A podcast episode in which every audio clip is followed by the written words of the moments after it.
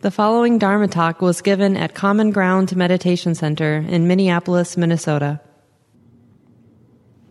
โมตัสสะภะคะวะโตอะระหะโตสัมมาสัมพุทธัสสะนะโมตัสสะภะคะวะโตอะระหะโตสัมมาสัมพุทธัสสะนะโมตัสสะภะคะวะโตอะระหะโตสัมมาสัมพุทธัสสะ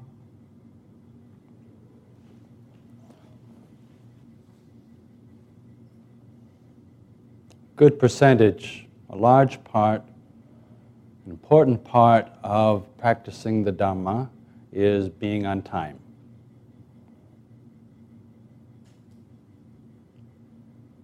Life is happening, and what we refer to as mindful awareness either keeps pace with that to a certain degree or it doesn't.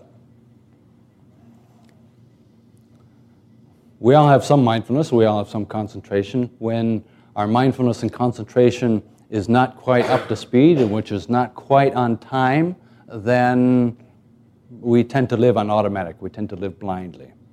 We tend to live according to the causes and conditions, the conditioning that we've developed over a period of at least this lifetime. And when we're sitting meditation, sometimes we get lost in thought. We may get lost in thought five minutes, 10 minutes, 15 minutes. It's okay, that's natural. Then we catch ourselves. We say, oh, oh, mindfulness was a bit slow there. Come back, check. Hmm, am I breathing in or am I breathing out? Hmm, gently bring ourselves back again and again. As we become maybe a bit more experience, a bit more adept. Mind slips for five seconds, 10 seconds, and we think, oh, a bit, a bit slow there. Oh, kind of get pulled into the content of that thought. And then we bring ourselves back, establish awareness. Sights, sounds, smells, tastes, cognizing. This is what we project as our reality. Can mindfulness keep pace with that? Perceptions. How much of our world is created by perceptions? Perceptions of what we hear, perceptions of what we see, hmm, then project it out. Just taking perception as a meditation in and of itself. How do we perceive ourselves? How do we perceive our experience? Just seeing something. It's very simple. And yet, already, with, with seeing, does the perception I am seeing arise? Immediately reinforcing a sense of self, positing uh, a sense of self there. I separate from that which is being seen. Hearing, it's just sound. Pleasant, unpleasant, and gradually, mind becomes more quiet. I just returned from two weeks up in the North Woods. I just noticed, even after a week of being up there, regularly practicing just being there, start to notice there's lake, there's forest, there's bones, flesh, perceptions, and a lot of silence. So, interesting. Just watching, just watching the mind. Oh, thoughts not arising. Silence. Feel more and more just not separated from nature. Or, or what was it that used to make me feel so distinct from my environment? And gradually melting away a bit. Oh, this is part of the environment too. This is the environment. Just kind of melting into the forest and melting into the lake.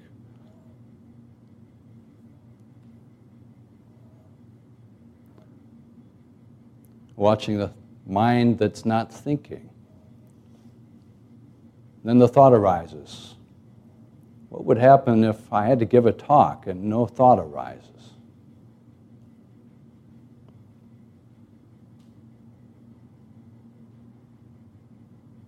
That's what would happen. it was like, well.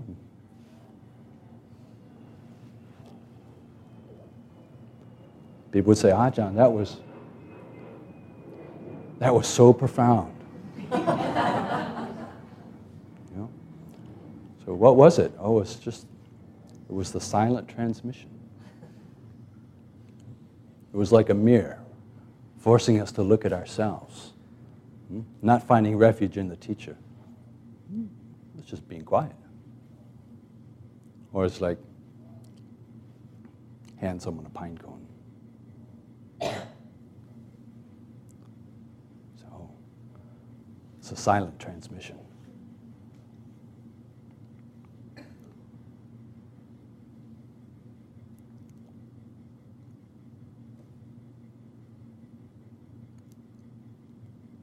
Normally, I live in New Zealand. Coming back to the United States is always a very interesting experience. It, I love coming back here, and it's kind of a bizarre place.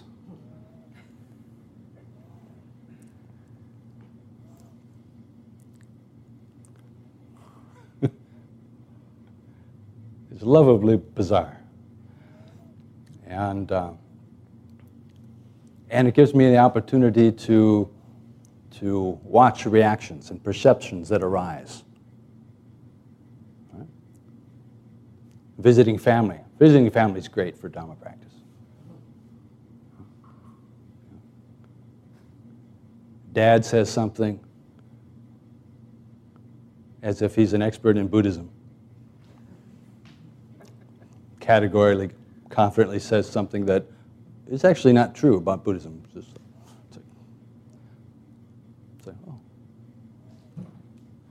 How quick is, am I on time? Is my mindfulness on time? If I'm not on time, certainly when I was a younger monk, it was like, oh, could have been, could have been a lot more fun, a lot more interesting in a sense. Getting into a bit of a discussion. And I was like, oh. And it just kind of let it wash over. It's like, oh, that's sound coming from dad.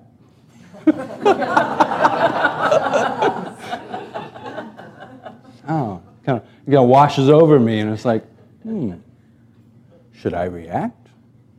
Well, we have to react.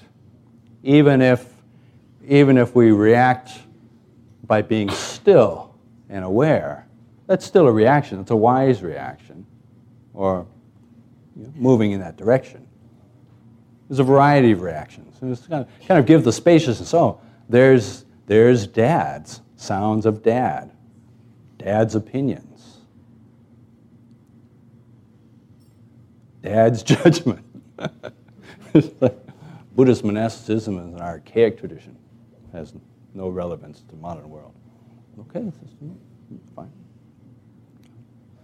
That's just sound, and then, and then react you know, how do we react to that? Oh. If mindful awareness is on time, then it's like, oh, didn't hit anything. Well, that was great. It's like, it's like you go home, visit family, it's, it's a great test. It's like, oh, great. Blood pressure didn't even rise. It's like, oh, I still feel calm and peaceful and centered and balanced.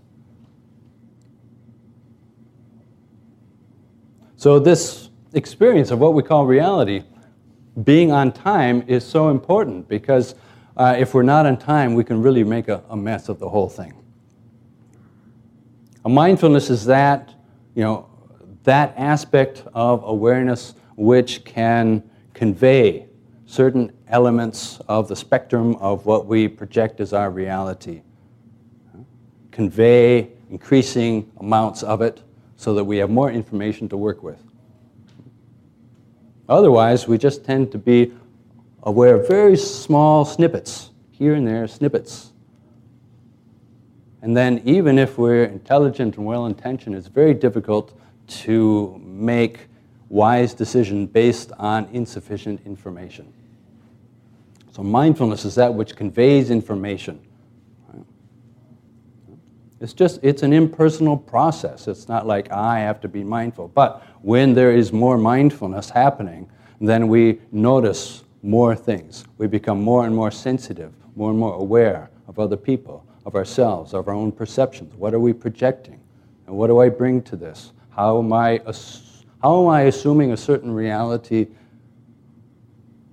that, I, that is unquestioned? Right? And bringing mindfulness to, to more and more aspects of, of normal daily life. And suddenly we start noticing things that we've never seen before. Why is it that the Buddha placed so much emphasis on body awareness? The continuity of mindfulness, establishing mindfulness with the body. Every time you reach for something, every time you pick up a cup, every time you drink water, feeling that, feeling the whole process the weight of the cup, the movement of the arm, the intention, the gratification of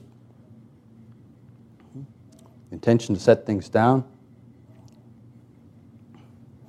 Right? Why is it that, that so much of the training has to do with mindfulness of the body? Because it establishes our awareness in a relative continuity in the present moment.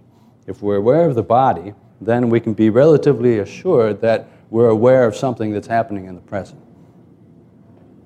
Especially when the mind is working so quickly, so fickle, then establishing awareness in the body is very grounded, especially when there's a lot of energy from the neck up, focusing on parts of the body like the feet, legs, hips, chest. These are areas where we can actually bring the, the, the, the energy back into a grounded, stable position. So, whatever we're doing, you're walking, great, got meditation time. Hmm? When we're sitting, You say, you say we're too busy to meditate. Well, next time you're on the toilet, you're sitting. Perfect, right? I mean, what else are you going to do? All right, what, you know, you, are just perfect and no one's to, it's like, it's like your own retreat time. No one's to bother you.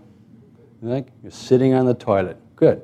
Sitting meditation, right? Body awareness right? Is there anything here that I habitually don't look at? Hmm? Right? Just fully aware, established, grounded, take a few deep breaths, everything relaxes, and there's letting go. So establishing bits and pieces throughout our day where we can take that as our meditation uh, to help increase the continuity like when we're brushing our teeth, when we're taking a shower, when we're eating. These are relatively simple things that we do throughout the day, but then take that opportunity. This is valuable time. When else are we going to practice? Take these opportunities throughout the day just to sit. You know, breathe. When you're watching your computer screen, once an hour, just stop, close your eyes, take three deep breaths. It only takes 15 seconds. It takes 15 seconds, three deep breaths. three mindful breaths, and everyone can do that. That's not outside the realm of, of a skill level of anybody. Three deep breaths, and it's so grounding, bring us back into the body, settles us down and then continue on. It's 15 seconds very worthwhilely invested.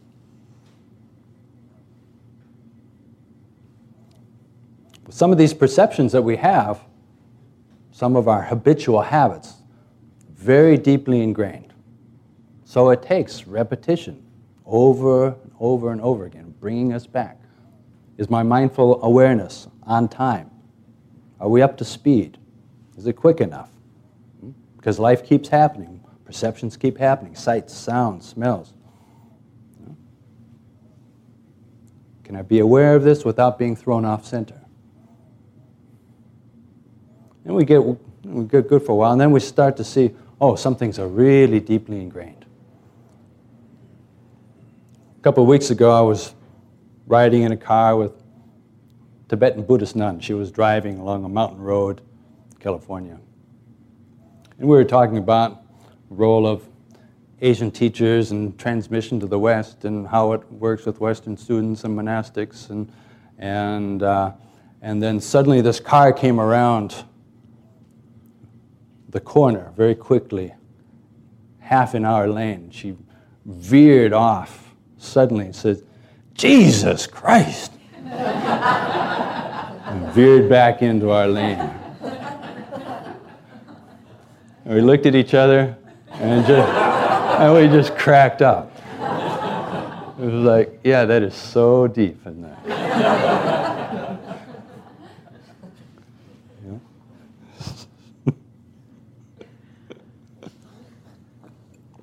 oh, God, we had so much fun. And, uh, and so much of, of uh, you know, so much of what seems so important is just what? What? Where's the substance? I mean, it's good. We can't, it's not something we can force ourselves to do. We can't, we can't force ourselves not to, um, to be scattered. Even if we have the intention, oh, I'd like to be centered and balanced and peaceful, well, I'm not going to force myself to be centered and balanced and peaceful, content. It doesn't work. It arises from causes and conditions, which come back to the basic building blocks of are we paying attention? If we're grounded in our body regularly, then we start to notice our mind more. We start to notice, oh, there's this thought again. Oh, a worry arises. Right? Am I caught in the worry? How, how much time do I spend worrying about the future? You know, a worry arises. If mindfulness is there, we notice, oh, there's that worrying again. And then it ceases. And then the mind goes quiet and noticing there's not just thinking, there's not just activity in the mind, but when something ceases, then there's space. And that space is intrinsically peaceful. Like spaciousness, like silence, has an intrinsic quality of, of uh, pleasant peacefulness about it. And when we pay attention to that, then the mind will incline towards that direction mind will naturally incline towards that which is peaceful, that which is um, going to give a greater degree of pleasure.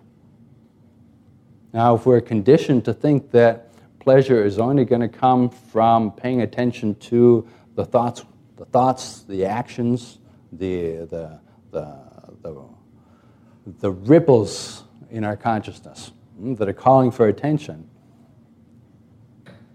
then that's what our life becomes. It's only that. But just noticing, okay, well, there's a thought, right? There's thinking, and then it ceases. And then there's space, and then it may arise again, we catch it. Be on time. Mindfulness being on time, we catch it again, and then it ceases. We catch it again, and then it ceases. But then gradually through that, every time it ceases, there's that little bit of ah, there's a little bit of space, a little bit of space in between the thoughts, a little bit of space in our minds. And then what we pay attention to will grow. And if we pay attention to those little slivers of peace and space and centeredness, then that tends to get bigger and bigger until finally that becomes the norm. And then you feel like spacious, and then something arises within that, and you say, Oh, there's a worry.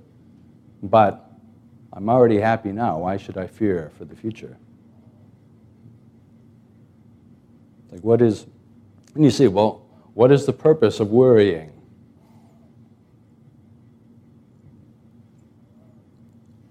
Well, I worry because I want to figure out the future so that, because I'm kind of afraid that maybe things won't be pleasant in the future, and so I'm going to try to uh, worry and, and think about how I can make the future just right so that I have the perfect moment in the future and everything will be fine, and then I'll be happy and content.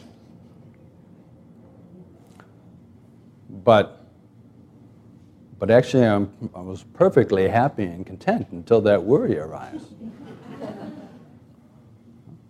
like perfectly, oh, present moment. Oh, actually, I have everything I need to be happy right now.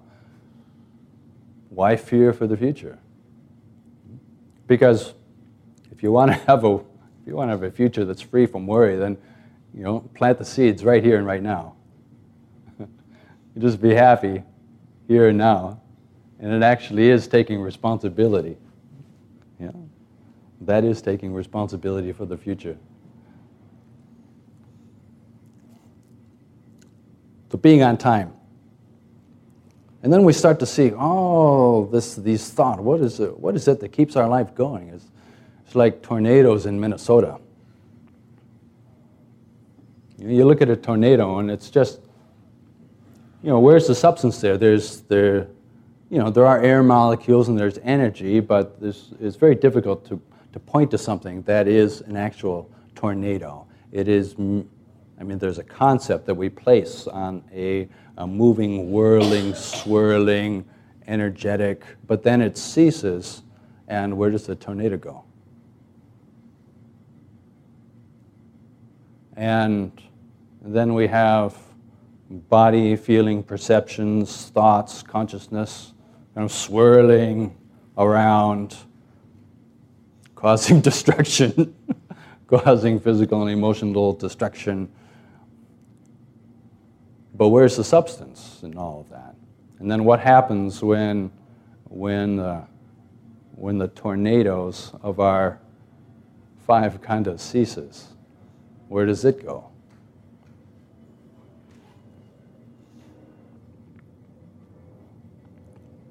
So, being on time with perceptions, catching thoughts, happened to me recently one time recently where I really noticed, oh, these years of training have paid off. A couple of months ago, New Zealand, Luang Por visited. And about six months prior to that, we had heard that he was going to come and visit. And he's the most senior uh, teacher in our tradition. And he's in his 80s now. It's unlikely that he would visit again in such a remote place as New Zealand. Uh, so I thought it was a very special occasion. And he had been there for the groundbreaking or ground blessing ceremony for our stupa. So um, maybe we should really finish the stupa now and we'll put the Buddha relics inside the stupa and it'll be a very special occasion. And so whole summer then kind of, kind of was, was, was uh, focused on getting the whole monastery ready for this very special week. You know, many teachers came and Dhamma talks every night, and and uh, and then that all culminated with um, the, biggest event we've ever had. And Luang Por gave a talk at our stupa, and it was a beautiful day, and we had uh, many hundreds of people there, and and uh, and then after all the auspicious chanting, then it was all culminating with putting the relics in the stupa. So, to get the relics into the upper portion of the stupa, stupa is kind of shaped like bell shaped, and the stupa, the relics were going in the top portion of it. To actually get it up there, you had to, well, we had to figure out how we're going to actually get it up there. Because the, the box that the relics are in weighed about 200 pounds, because it was filled with crystals. It was all, they're all sealed in stone containers and in a stainless steel box and then uh, welded into a plastic polyethylene airtight waterproof box. And all filled with clear crystal chips so the content the total content weighed about 200 pounds so you couldn't just carry it up in a ladder and put it in so we had to figure out how are we going to actually get it in so eventually we found the super heavy duty boom cherry picker, hydraulic boom arm that would bring us up there. And it was kind of expensive, so we didn't have time to rent it ahead of time to practice. And uh, the big event was on Sunday, and uh, our super hydraulic knuckle boom cherry picker arrived on Saturday morning. And we had it all planned out perfectly. there would be a skilled operator and myself and the box of relics and maybe Ajahn Sumedho. You know, but Ajahn Sumedho, he, he looked at it, he said, maybe not. and so that's fine. So a skilled operator and myself and the box of relics would go up at the, at the perfect time uh, with all the Sangha chanting, and I would just ceremoniously push the relics into the stupa, culminating an entire summer's you know, focus. and then Saturday morning, we could say, well, let's, okay, let's do a practice run. So the, the, the skilled operator and myself and the relics went up, and we got to a certain point, and the, the hydraulic arm boom would not work anymore because it was too heavy with three of us in there the skilled operator, me, and the Buddha. And, uh, and all the controls were on the dashboard of this basket. And so suddenly it, it dawned on me that, well, it, was, it wouldn't really be appropriate for the, the contractor just to go up there and push the relics in. It's like, okay, that's ceremoniously, it doesn't quite work. So it dawned on me, actually, I'm going to have to do it myself. So I started to have to learn how to, I mean, it's just a mass of toggle switches and knobs and, and a pedal that needed to be depressed at the same time. And, and, you know, it can go, take you in every direction, left, right, back, forward, high, low, and uh, you hit the wrong one, you can dump yourself out. There's, and so we had all these big events going on, and when we had a break, I would come up and practice with this thing. Go up, down. So, yeah, it was I enjoyed that. And it seemed like it would be fine. It's like, oh, you can good practice, kind of maneuvering it just in the right position, and out, down. So it's okay, I think I got it. Quick learning curve. And then uh, and then on the, on the actual day, so Luang Por Sumedho is standing down there, and Luang Por Piak was also a highly respected meditation master, had come from Thailand for the occasion, and all of these invited monks and nuns were all down there. We're chanting, and, and then I'm going up in this lift with the box of relics. And we get to the stage, and I can get it just so it's about just the right spot and a slight incline so I can push it, push it in. Put a, we had a little piece of uh, plywood bridge, put it there, and it was just push it in. And so then I just started to, to push it in outside of the safety of the basket. So here we go. And then it got stuck because there was only about that much of a gap all the way around. So it got stuck and it was no longer in the safety of the basket, and it was not yet in the stupa. So it was just kind of hanging in midair. You know, it, was, it, had a little bit here in the basket, a little bit here in the, you know, the box is like this big. So one corner was in here in the stupa, the other corner was on the basket, but most of it was just in under, you know, just hanging in, the air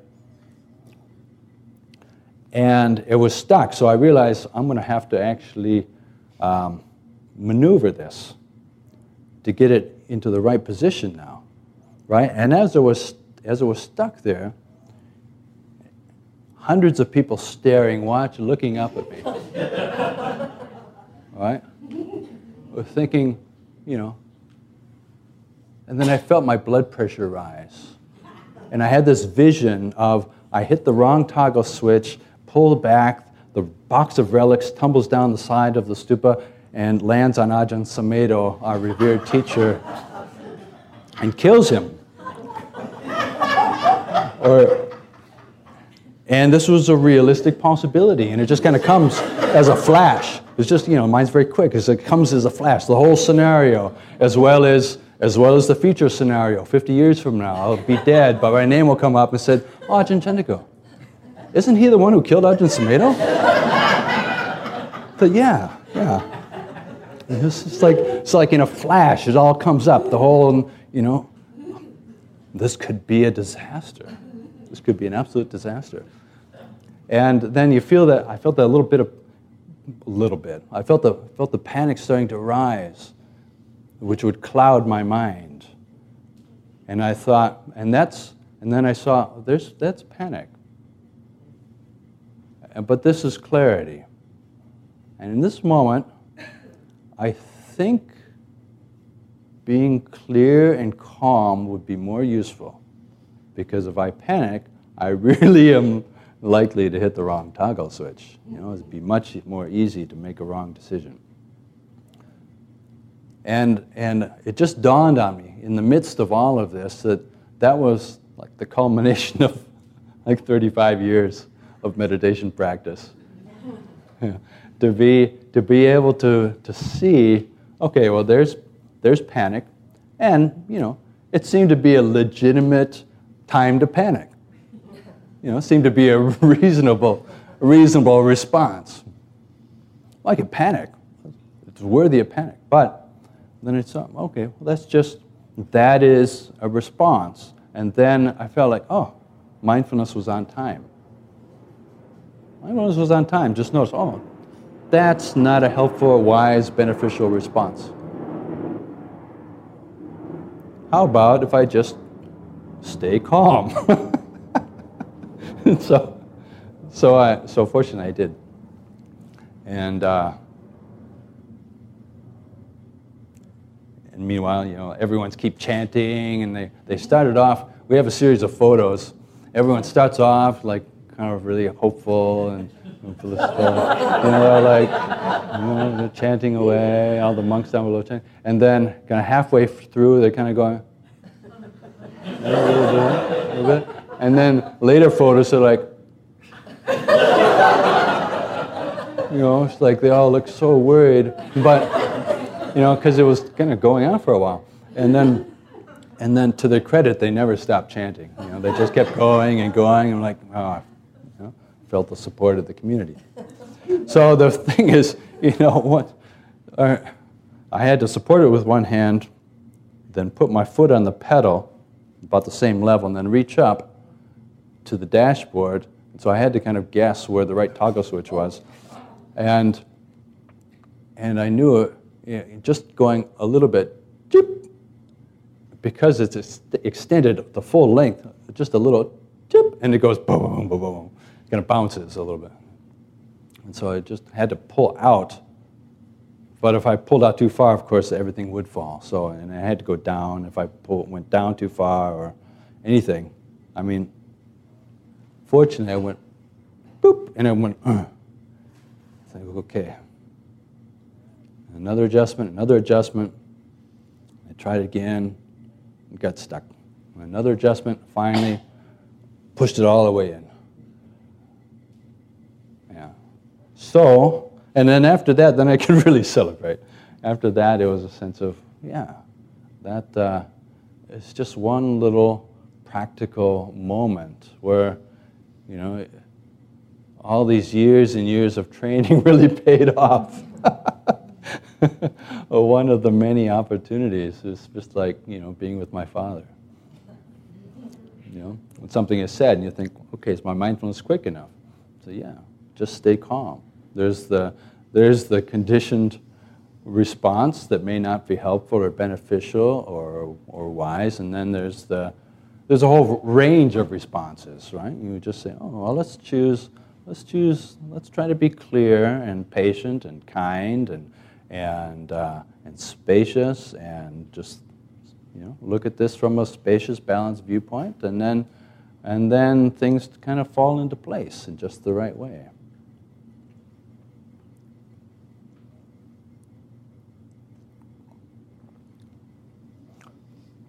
So that happened just before I started traveling, so it's still a very fresh memory.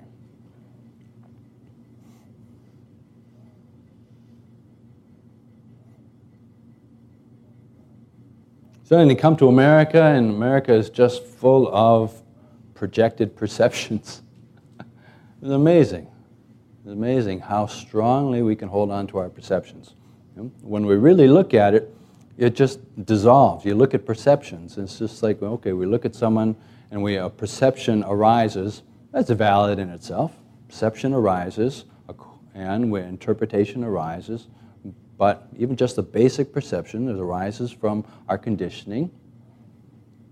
Okay, but that's all it is. You know, we, we perceive certain people as, oh, um, uh, pleasant, unpleasant, beautiful, ugly, thin, fat, uh, black, white, Hispanic, Asian, you know, all these perceptions that in and of themselves, they're not necessarily a problem. You know, but we just perceive. We just perceive people, we perceive situations, but then we take them so seriously, and that's when the problems start. Just because we perceive something doesn't mean it's real. It may be real to us in our in what we consider reality, but it doesn't mean it's validly real to anybody else.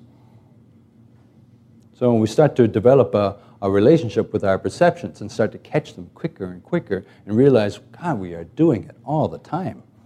Even with good hearted, well intentioned people who are doing their utmost to be conscious beings in the modern world, we're still doing it all the time. Perceptions that we have of others, perceptions of my partner, perceptions of our parents, perceptions of our children, perceptions of people who are different than us. Right? You know, go into a room or we meet other people, perceive, is this person like me? Oh, this person is like me. We haven't even met them yet. But just based on superficial appearances, you know, we feel, oh, I belong here or I don't belong here. And you can't force people to, to change their perceptions, but we can be mindful of the process of perceptions arising, and then that starts to undermine the root of the problem. So, yes, we perceive, you know, oh, there's a perception. You know, someone, who, someone who looks different than us comes into uh, our sphere, our vision.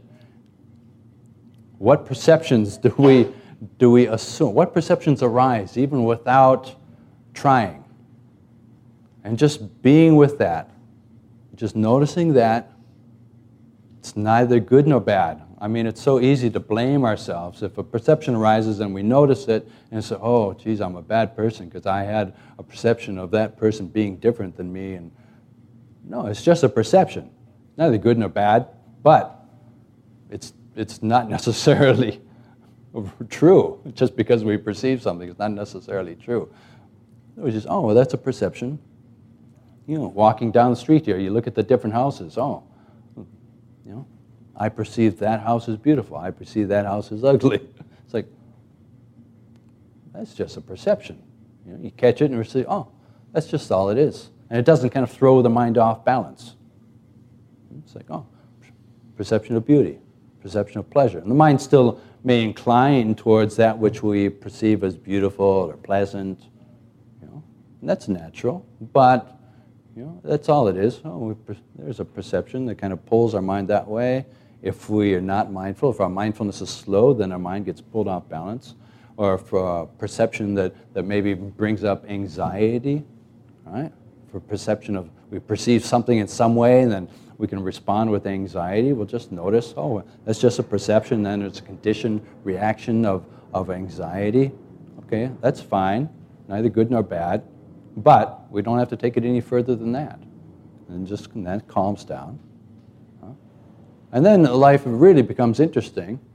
You know, for one thing, life is really interesting. You just notice, oh, oh there's perception rising of that, and perception rising of that, and that, and that, and how, how different it is without feeling like we're a slave to our perceptions, without feeling like we have to create this whole reality that we're, we're a, that we have to form opinions based on our perceptions and fight for these opinions because if we perceive them and if we hold these perceptions, then they must be right because we wouldn't intentionally hold perceptions that were wrong. So when people hold different perceptions, sometimes opposite perceptions, if everyone's practicing in this way, it's not a problem at all. This is kind of interesting. Oh, you perceive this as delicious. I don't perceive it as delicious but the food itself is neither delicious nor non delicious. It's just perceptions.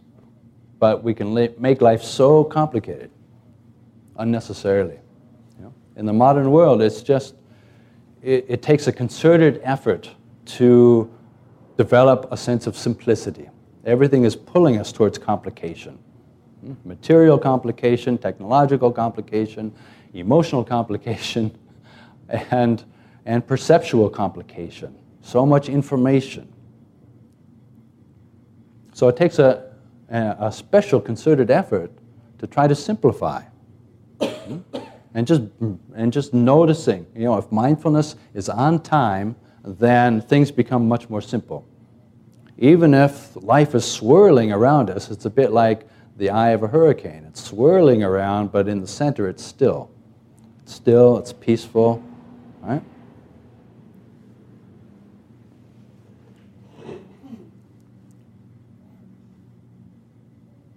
And coming back to America every year, you know, you come back to them, you live with someone and perceptions of the other person's you don't notice so much the gradual changes. But when you come back once a year and uh, perceptions of people's physical condition changes, hmm?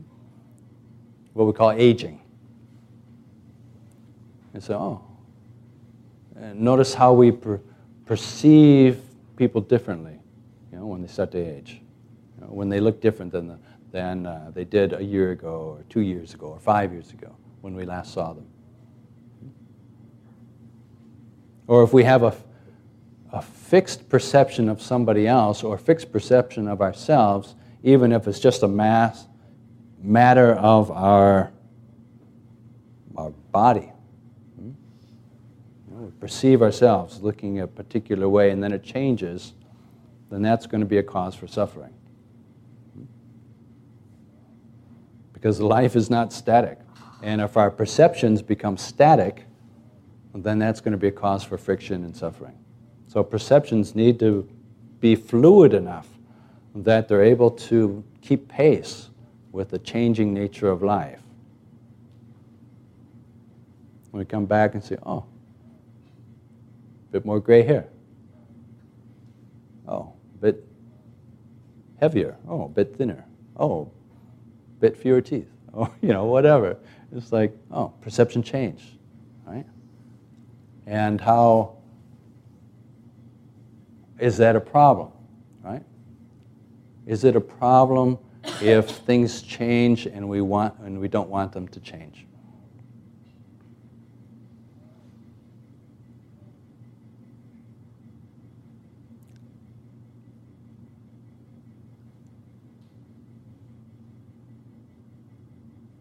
Then, when you get down to the culmination of aging,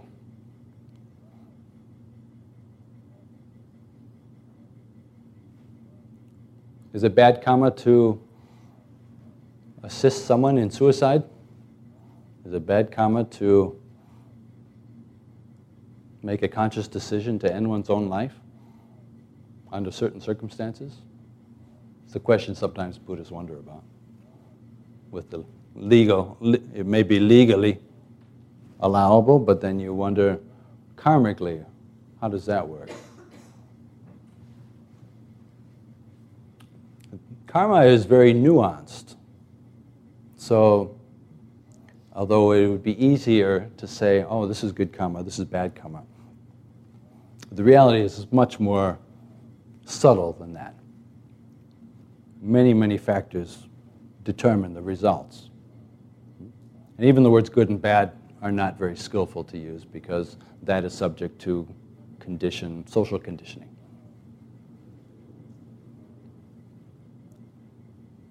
But just bringing this out, if there is an intention to kill, but then there is also all these mitigating factors, and our intention may vary from moment to moment to moment.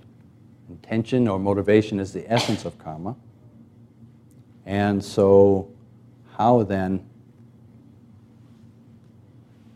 You really, mindfulness has to be so vigilant to keep pace with it, huh?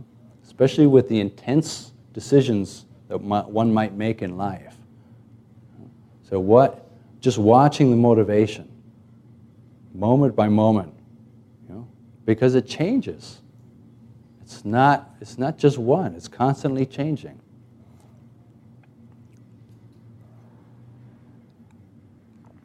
This really came up for me recently on the, the, the plane flight here.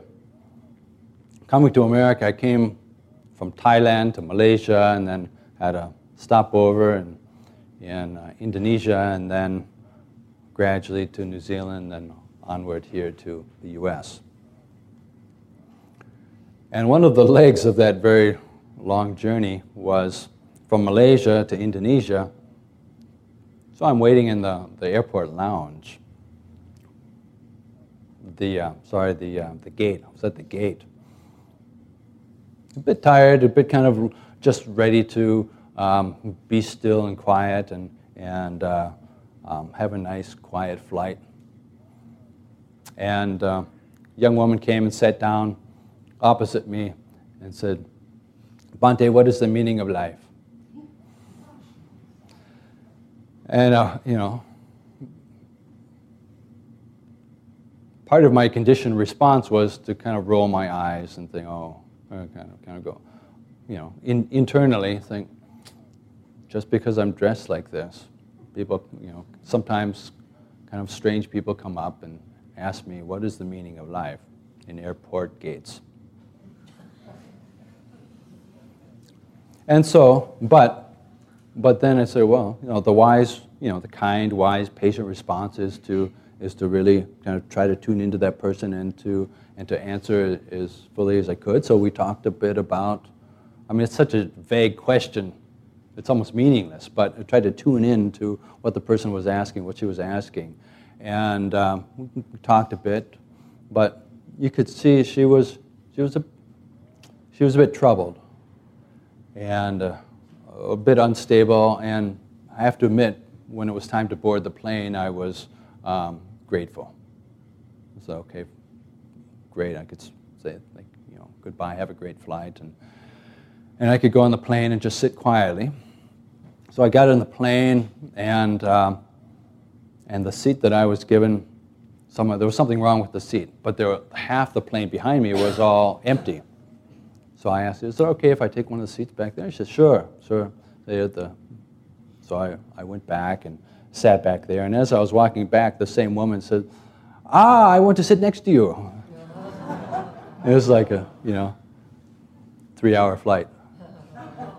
So, so she's like, you wanted to sit like right next to me and just immediately started, you know, asking all these questions.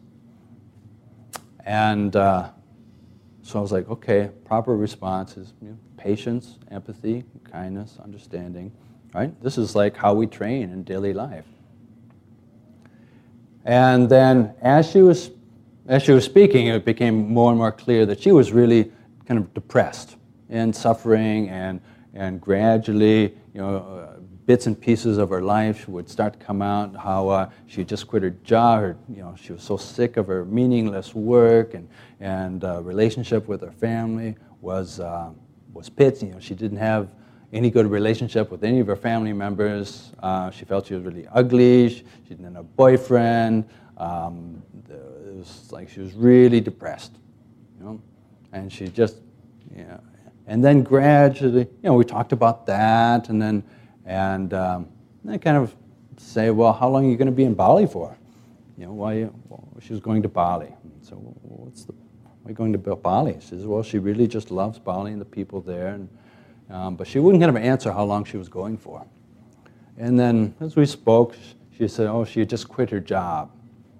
Oh, just quit her job, going to Bali. Okay, well, you know, we talked about possibilities for her life and how she could turn things around and feel better about herself and her situation and had she ever meditated and you know ways of looking at at her life. And and um, and then it started to dawn on me that uh, she had actually made the decision to go to Bali to kill herself. And for at first it was just a thought in my mind it's just a thought. But then I was kind of thinking, I kind of tuned into her. I thought, and then I just, as she was speaking, I just said, Are you going to Bali to kill yourself?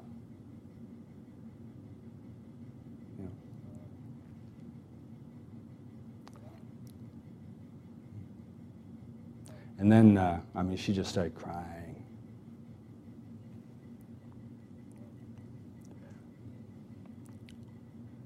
Um,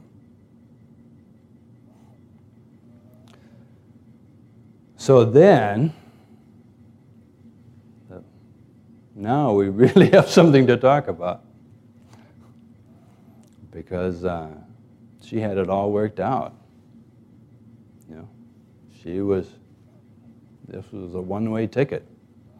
And um, she just felt that she had no other reasonable option, no reason to live. And, uh, and she was going to Bali because she had been there many times and she felt comfortable there and liked the people, liked the place, and uh, had no reason to go back home for, for any foreseeable positive possibility of the future.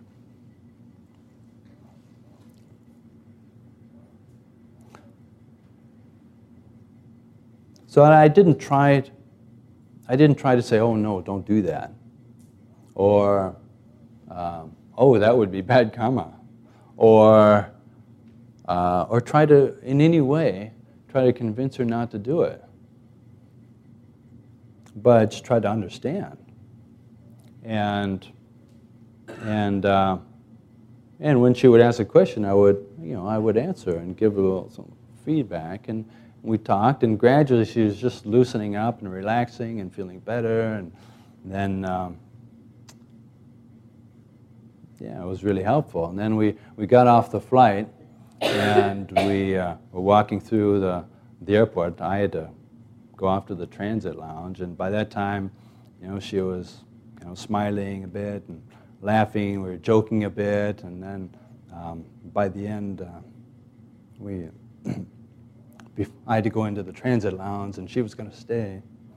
Uh, and uh, by that time, she was like radiantly smiling. By the end, she was like radiantly smiling. So uh, it's like, wow, what a transformation. So I did what any Buddhist monk would naturally do. I, I took a selfie of us. Oh.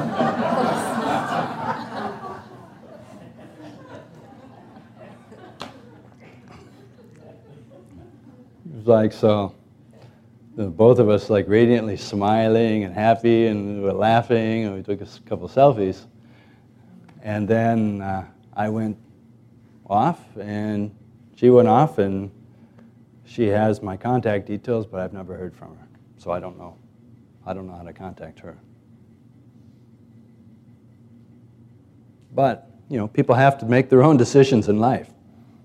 And we can we can be, try to be a positive influence you know, as much as possible. But people have to make their own moral decisions, understand the moral consequences of their decisions, and then, and then taking in all the possible factors that are available to them, then hopefully come to a wise decision. And again, that comes back to mindfulness.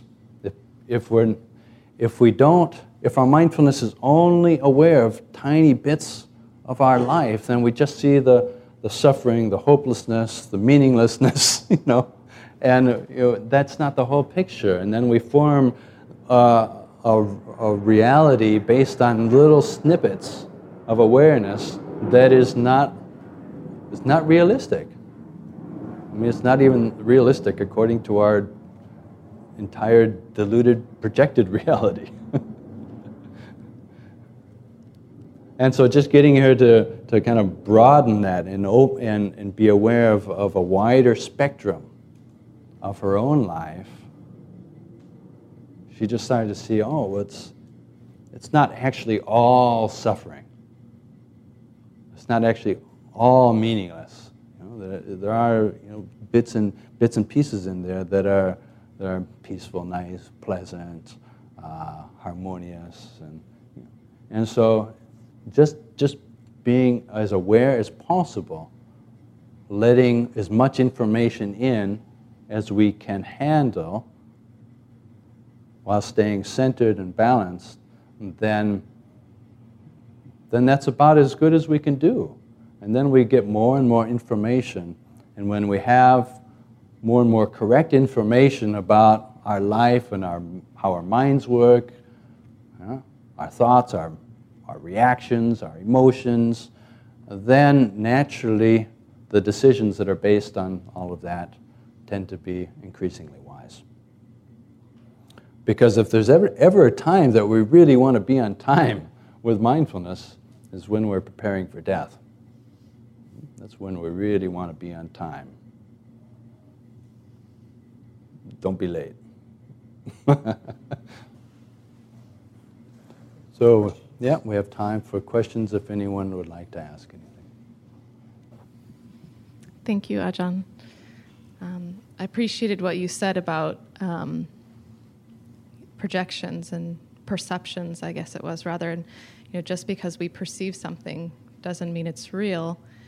And um, I imagine, as you know, during your time as a monk, you know, practicing so devotedly, you've also likely had the experience um, of, you know, just because we don't perceive something, um, it doesn't mean it's not real. You know, over time, kind of waking up to things that we couldn't see earlier in our practice. And I know that the monastic sangha has rituals around helping us to see our blind spots, and um, and I think that's a really beautiful thing. And I, I, um, you know, I, often wish that you know culturally in the West we had more opportunities to do that work um, in community.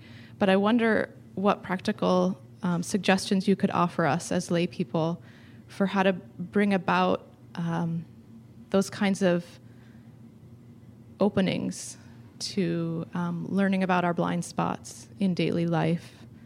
If you have any um, ideas around how we can do that both individually and also in community with others. Thank you. Uh, living with other people. Living with other people? Yeah. Yeah. One of the rituals that you're talking about in monastic life that helps us see our blind spots is living in community. Often we, we become monastics because we love the idea of living off in a hut in solitude and becoming uh, transcendently wise and peaceful. And then we ordain and we're thrown into this community of a bunch of nutters, which is a projected perception.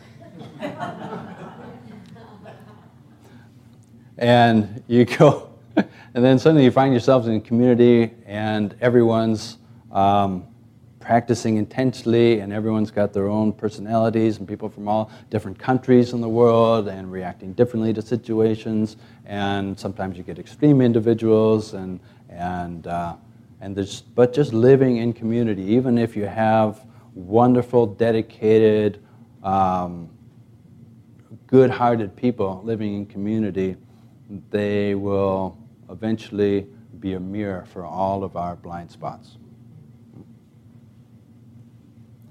Because we can go off to a cave, and that is one aspect of practice. That is very helpful. Be on a retreat, go off into, a, into nature, um, and you can achieve a certain depth that may be more difficult to achieve in a group situation. But as strong as our strengths become, our blind spots be, can become even uh, equally entrenched.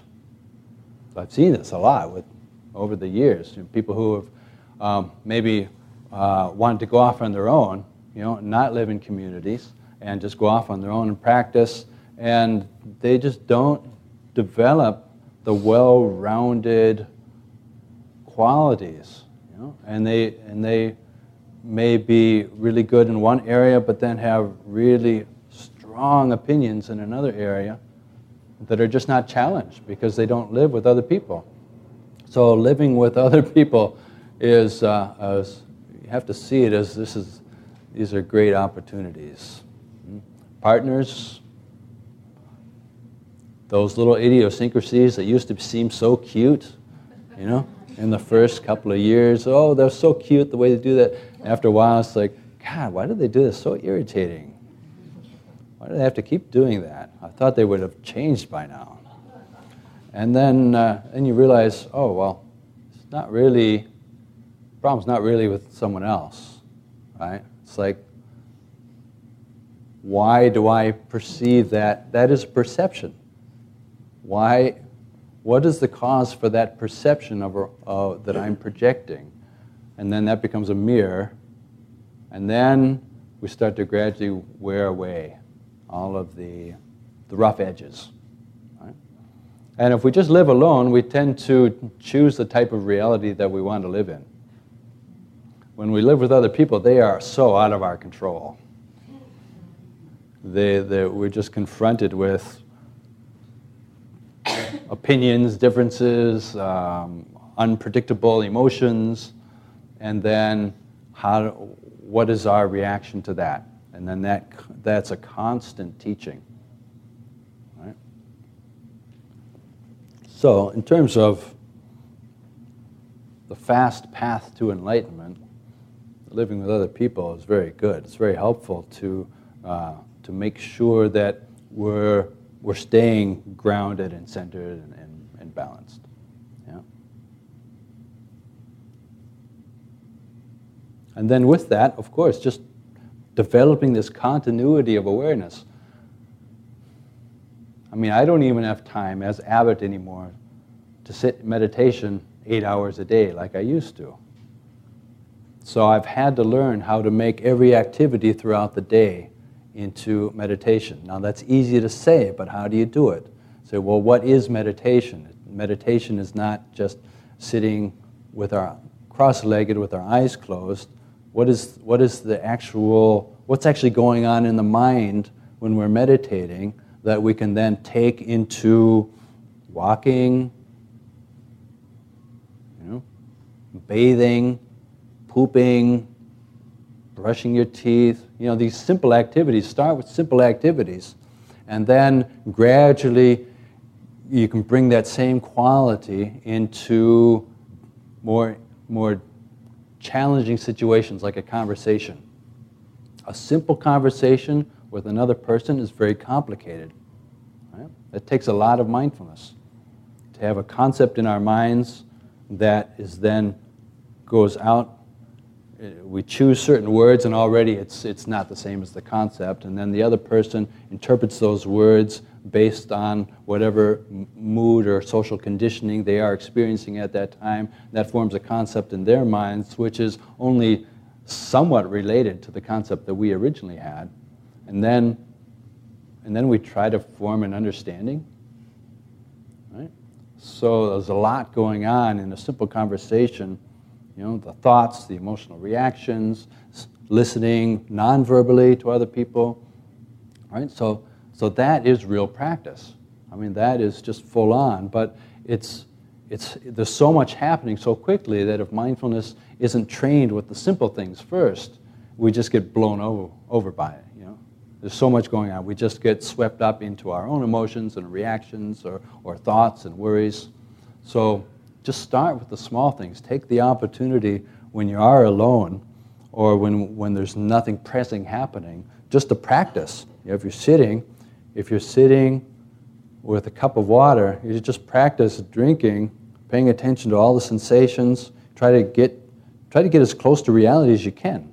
And just notice every time that we start to develop a whole layer of interpretation, you lift the glass up, you think, oh, well, there's, there's just sensations, and there's sight, and there's, there's kind of physical feelings, and there may be uh, uh, a sensation of thirst or desire, right? That's getting close to reality, closer and closer to the basic raw materials of reality. So you have to train with very simple things first. And just notice how quickly it changes when you, you say, there's just seeing, but then you look at the cup and there's patterns, and you think, oh, where's that come from? Oh, that's very beautiful. If it's beautiful, it's nice. You know, I like it, it's pleasant. Oh, if it's beautiful, I'd like to keep it. Maybe I can get one of these. Maybe if I ask Mark, he'll give me this cup. Because, because you know, I'm a monk and he respects me. So maybe if I just say, "Oh, Mark, you have such a beautiful cup," so Ajahn, would you like this cup? and but then to think, "Oh no, that might actually be coming from greed, and I'm trying to overcome greed, so that wouldn't be proper." So I'll just sit the cup right? So you know, life can get so complicated. It's just like, huh, just drink. And then you, you train simplicity. I mean, it, you have to work. America, you have to work really hard to be simple. you just train, train in simplicity. and Just drink. Done. and, uh, and then activity by activity, moment by moment, mindfulness, mindful awareness gets stronger and stronger and stronger, and then we're then when we're confronted with something which is emotionally a bit charged, and we're, we're kind of we have all this training and we're ready, and we say, oh, there is there's that reaction. I could I could react like that, but would that be helpful? Probably not. I'll just react like this. Thank you.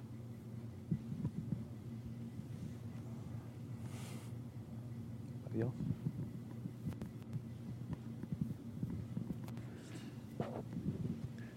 My name is Curtis.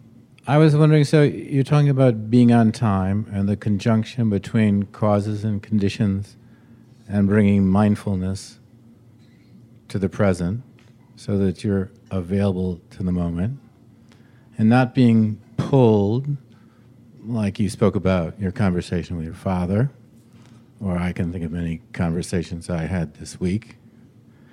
Um, uh, yet, uh, I, I, guess I was reading something recently about uh, uh something that the Buddha taught about um, not keeping company with fools. I, I, think he said. Yes. So that he seemed to be saying, or the teachers seemed to be saying, that there was some sort of energy around that, or or something was contagious around that, or something. So I was. Yeah, I'd, I'd like your observations about that. When we have a choice, then it is wise to spend time with people who have qualities that we aspire towards. If you want to be, if you want to be calm, spend time with calm people. If you want to be wise, spend time with wise people. If you want to be rich, spend time with rich people. If you want to be nasty and greedy and horrible, spend time with those type of people. Right? Depends on what we aspire towards, uh, because we are conditioned by our by everything. You know, we're conditioned by the people we spend time with. Now, we can only choose the people we spend time with to a certain degree. Right? There's a lot that's just out of our control. And so, and that's, that's okay, and that's where life is, and that's, that's where we can learn as well.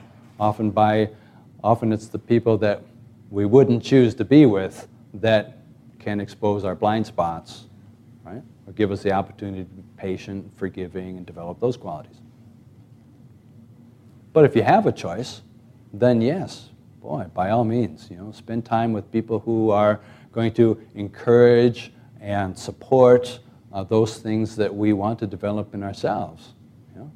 And, uh, and particularly if, if Dhamma is an important part of our life or something that we would inspire uh, towards, then spend time with people who are practicing the Dhamma, or at least that that's important to them. They don't have to be enlightened, right? but at least supportive. Right? Or even if they're not Dhamma practitioners, they might be calm, wise, friendly, balanced, cheerful, nice people. I mean, it's Minnesota, everybody's cheerful. So, um, you know, so clarify what is it that I aspire towards and aspire to develop within myself, and do I know people who have those qualities, and then could I maybe maybe learn something from them just by being around them. Right? Same thing with our environment if we have the choice, then it's wise to put ourselves into an environment which is going to be conducive to what we want to develop. Right? We don't always have the choice. Sometimes it feels like we have very little choice in what environment that we live in. You know, the job environment, the living environment, the natural environment. But if you have a choice, then yeah, I mean it's very clear. You know, the, the Buddha didn't the Buddha didn't say ordain monastics and go into the heart of the city and practice meditation. You know, he said it was always encouragement to go off into nature, you know, go off into the forest, into the mountains, uh, because we, we can't help it. We are conditioned by our environment. And that's one of the roles of monasteries, like our monastery in New Zealand. Um, people come out of the city before they've said or done anything.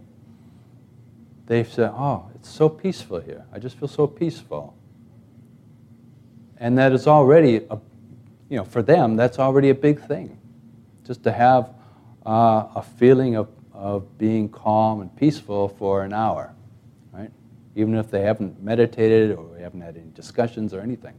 So the environment does affect us. So if we have a choice, we can. But we can also get attached to, you know, if we can get attached to the idea, oh, I should only hang out with wise people, not hang out with foolish people, I perceive you as foolish. Get, you know, get out of my life. Uh, so that usually doesn't work very well. so, and even, you know, you also have to just be careful with the, what we perceive. If we perceive, oh, I perceive this person as, as wise. I perceive this person as, as foolish. I perceive this person as smart. I perceive this person as, as useless. I, you know, those are just perceptions. They may be true to a certain degree, they may not be, but just be aware that that's just our, our perception. So even though if we're just putting it into a line of chanting, we say, you know, it's, an, it's auspicious to spend time with the wise, and one should avoid spending time with the foolish. But when you break it down, you know, it's, it's obviously much more nuanced and complicated than that, based on our perceptions. Thank you. Uh, my question is just related to to possibly work, but when a lot of the activity in the daily life is around, even predicated on thought and thinking, analysis, opinions, writing, I find that I get oftentimes lost in that. I see other people in the same way, and I'm sure that you do a lot of writing. And, and how do you kind of work with that? Because you're actually obviously working with the thinking part of the mind and wanting to be observant on that and aware of what's going on. But you know, honestly, I can find myself working for eight hours, and all of a sudden, you know, with 20 pages of written text, and and I've almost lost the day in some ways.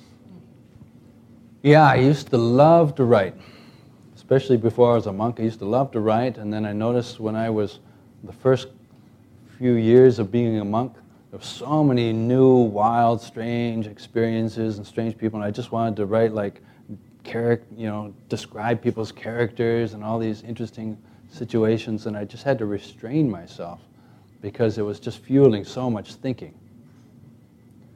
So I thought, no, you know, if I just keep fueling this, and I'll just be thinking and thinking and vocabulary, how can I phrase this in a more interesting way? And I realize it's not really what I'm here for. So I had to actually set it down for a while. But then,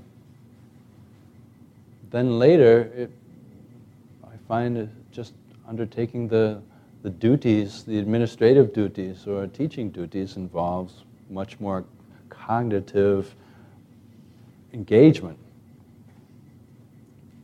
So I would, one thing you do is just take a break. If you find yourself going for hours and hours, then just set an alarm. Whether that's something on your phone that goes off once every 45 minutes or so, once an hour, then just set an alarm that just and so as soon as I hear that bell, you're going to stop, close your eyes, take three deep breaths. That helps just to break the flow. especially at a computer. It's so easy just to get drawn into uh, the visuals, the, the information, um, the, the screen itself.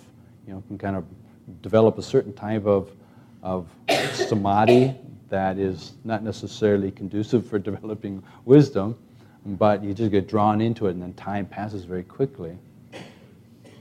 And just writing consciously, right? Just practice. You can actually practice. It's like, it's like we learn how to do things fast and not very mindful, but then just stopping and learning how to, okay, I'm going to eat and drink very mindfully. I'm just going to walk mindfully. We know how to walk.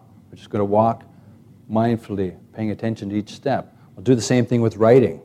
You know, just I'm just going to write a sentence, being aware of the whole process, and then stop. And take a breath, and write another sentence, aware of the whole process. Right?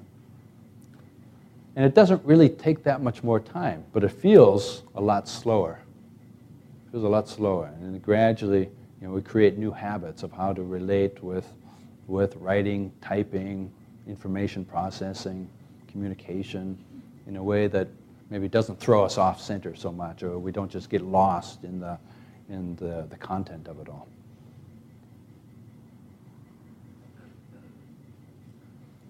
Or just chuck it all in.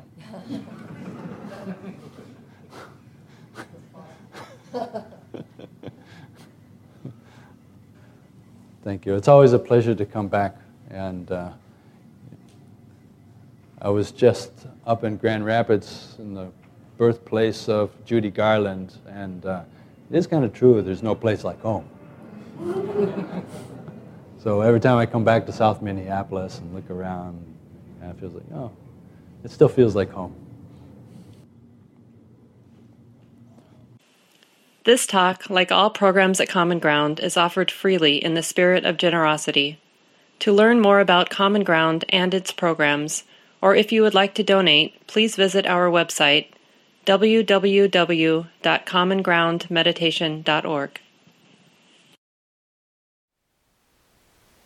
Thank you for listening.